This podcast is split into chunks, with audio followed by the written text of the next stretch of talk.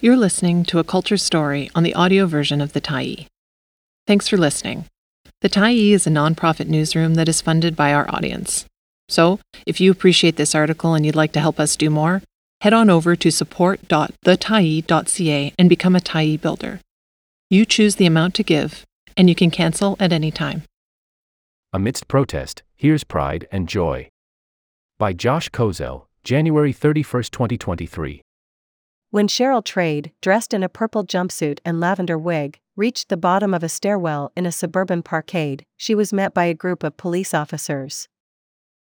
The officers had been expecting her arrival and were there for her safety. Earlier in the summer, one of her colleagues' drag story times was interrupted by protesters in Richmond.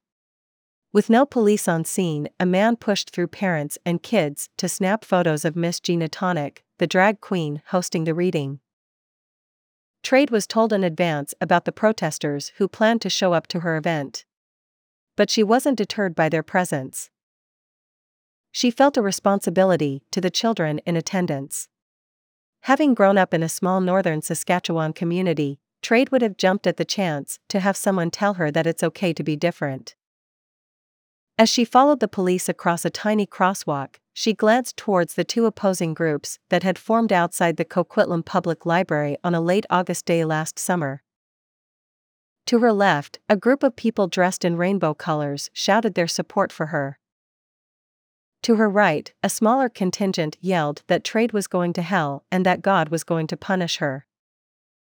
"I just smiled, waved, and walked right on," Trade said.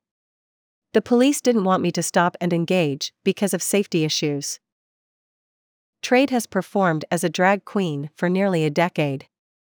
She says she likes to bring her Indigenous identity into her shows, such as teaching audiences Cree words.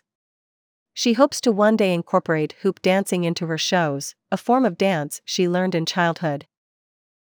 She has hosted drag storytime events for young people since two thousand eighteen. But this was the first time she needed a police escort. The Coquitlam event brought more than seventy families to the library and went on without disruption. Trade read a series of age-appropriate books and sang children's songs to toddlers and their parents. One child even praised her purple jumpsuit and called her a princess. But as she was escorted out of the library, back to her car on the top floor of the parkade, she had to fulfill one more safety request: let the library know when she made it out of town. "I texted the contact at the library to say, I'm back on the highway to Vancouver, thanks for everything," Trade said. "I was very thankful for the safety measures the library put in, but it's crazy to me that this is what is needed now." From Shakespeare to Library Time. The history of drag dates back to at least the sixteenth century. In that time, many men were asked to play female roles in Shakespeare plays because of rules forbidding women from acting in a play. While the origin of what sparked the term drag is debated, most pundits agree that it may have been a reference to how the male actor's dresses dragged on stage. Another popular and proven theory was that writers would make script notes with the word drag to indicate that an actor should dress as a girl.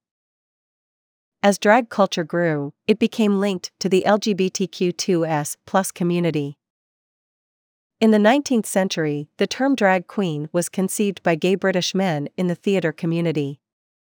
A nineteen twenty-seven Manual of Psychiatry also defined drag as an outfit of female dress worn by a homosexual.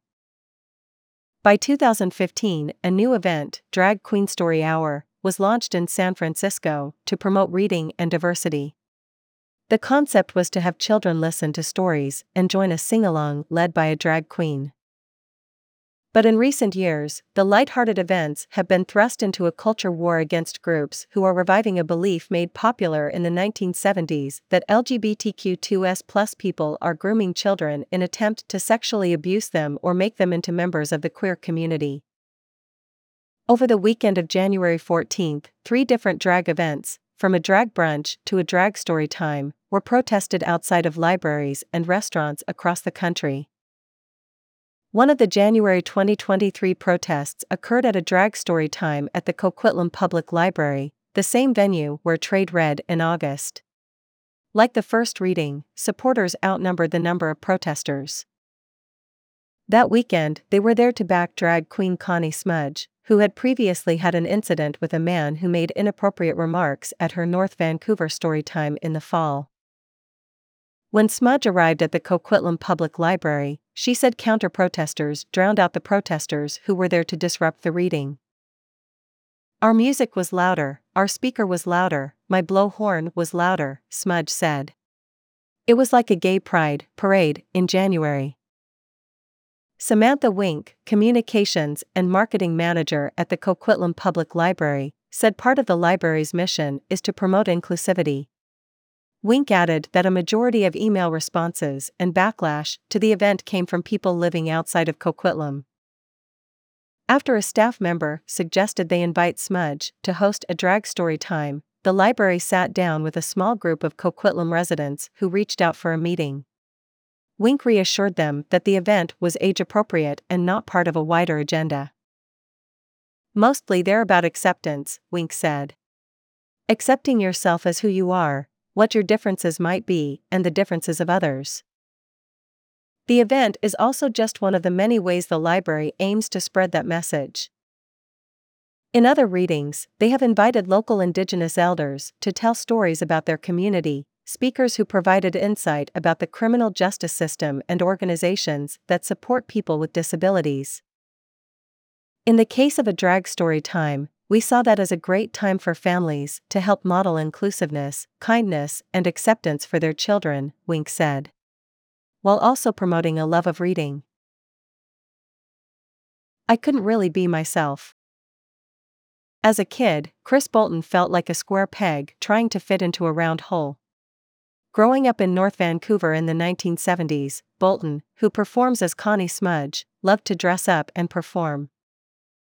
He hosted plays in his childhood home after dinner on Sunday nights.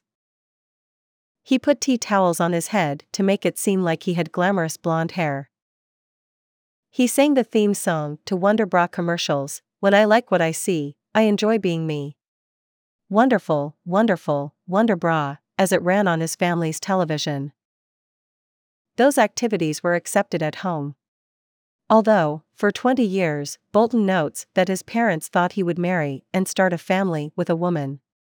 Still, home was where he felt like he could be his true self. At school and any other public setting, he had to dress and act like a boy.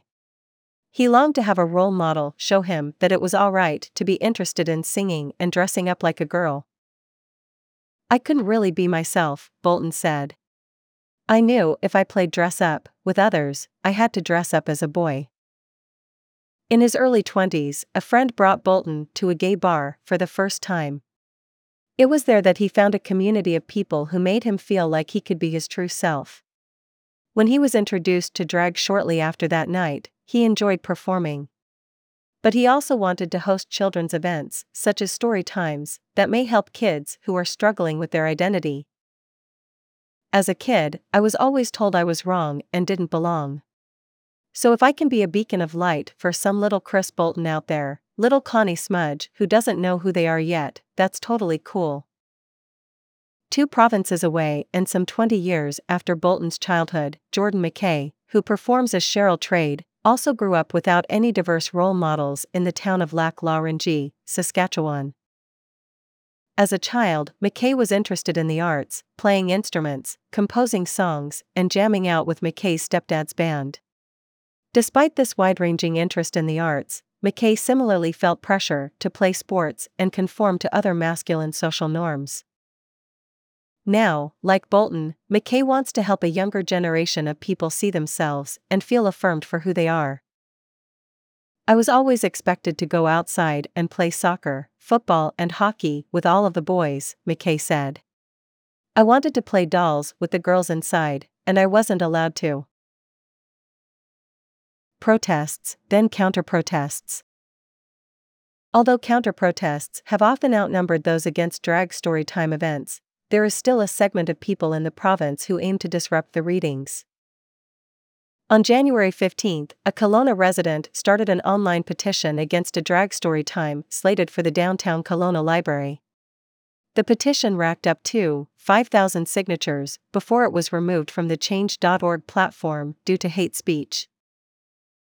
A counterpetition in support of the library's decision to host the story time racked up over three thousand signatures. Sydney Richardson Carr, a Kelowna resident who launched the petition, told The Tyee over email that she believes storytime events teach children about diverse perspectives and show them that they can strive to be whoever they want to be when they grow up.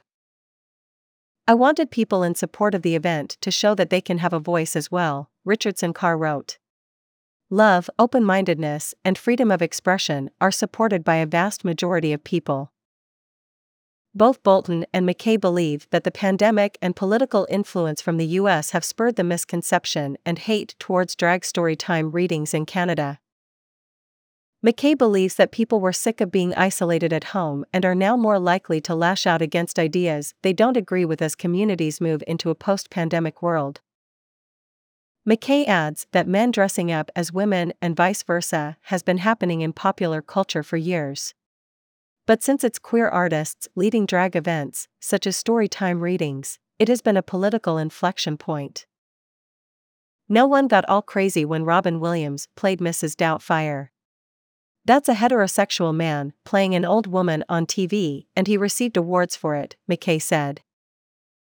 In story times, McKay said, drag queens will read books that are pre-approved by librarians and sing common children's songs such as Twinkle, Twinkle, Little Star. But Bolton says that most of the misconceptions around the event, that drag queens are grooming children to become gay, come from people who have never attended a story time. In his readings, compared to a weekend show, he adjusts his clothing and attitude to suit a younger audience. The Coquitlam Public Library has voiced support for hosting another story time in the future.